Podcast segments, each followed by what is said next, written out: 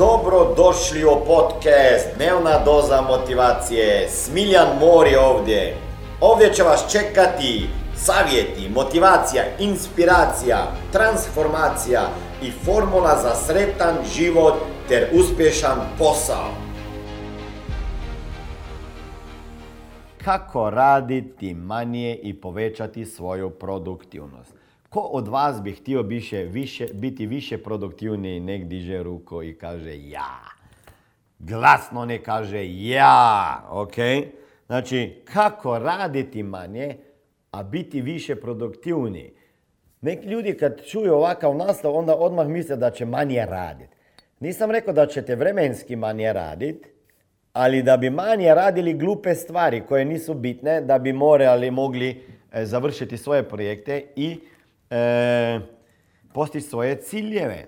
Može na kraju to rezultirati u tome da ćete na kraju i manje vremena raditi, zapravo jer ćete vidjeti što su bitne stvari i onda ćete svoje vrijeme i pažnju posvetiti bitnim stvarima i zato će vama ostati više vremena za još bitnije stvari kao što je recimo skrb za zdravlje, rekreacija, e, njega tijela, plivanje, odmori, e, provoditi vrijeme sa djecom, kod frizera, na noktima i tako dalje.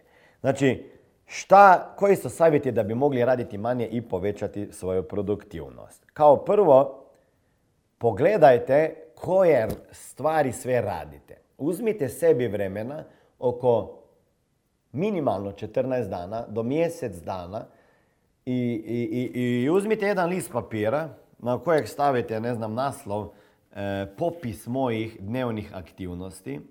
Podijelite to na možda Možda ostavite slobodan prostor, ako ćete po satovima, vi ćete možda između tih satova raditi pet različitih stvari u jednom satu, pa onda ne možete e, to zapisati. I onda bilježite, minimalno 14 dana, ako je tih 14 dana, ajmo reći, nekih vaših konstantnih, normalnih radnih dana, ne ako ste na odmoru, ok? Znači 14 dana maksimalno, minimalno, ali dobro je, preporučujem 30 dana da pišete sebi sve što radite. Od minute do minute, recimo e, od 9 do 10.30 snimao sam YouTube videe. E, od 7 do 8 bio sam na fitnessu. Probudio se u 5 pa sam do 5.20 ležao u krevetu. Onda sam trebao da sredim frizuru od x vremena Onda kad sam prestao snimat videa, onda sam išao šta, gledat na Facebook, bio na Facebooku toliko, bio na Instagramu toliko. Zapravo moramo vidjeti sve koje, sve aktivnosti koje postoje u vašem životu, u vašem danu, da vidimo kako ovo podijeliti onda na bitne, hitne, bitne, nehitne, bitne, nehitne, nebitne i na nebitne, hitne zadaće. Ok, znači i to kad ćete imati tu listu, onda počnite grupirati te stvari. Recimo na socijalnim mrežama toliko, na Facebooku toliko, na Instagramu toliko, za sređenje ujutro toliko, na poslu ovoliko, e, otvaranje i čitanje e-maila ovoliko, pisanje knjiga ovoliko. Znači morate to kategorizirati da vidite koje stvari sve radite i koliko vremena na tim stvarima provodite. Onda ćemo vidjeti koje od tih stvari su jako bitne, znači da morate ih raditi jer to će vama donijeti dugoročno korist. A uz to su i nehitne, znači ne vidi se, ne, ne trebaš sada odmah to.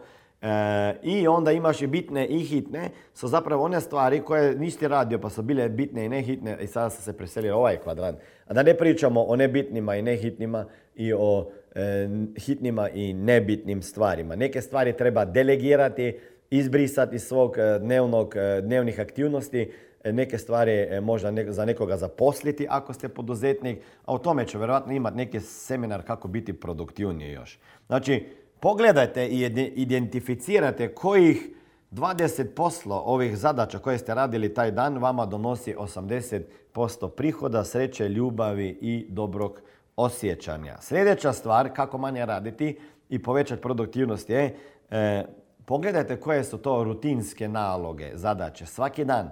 Koje su to rutinske zadaće, aktivnosti koje se svaki dan ponavljaju.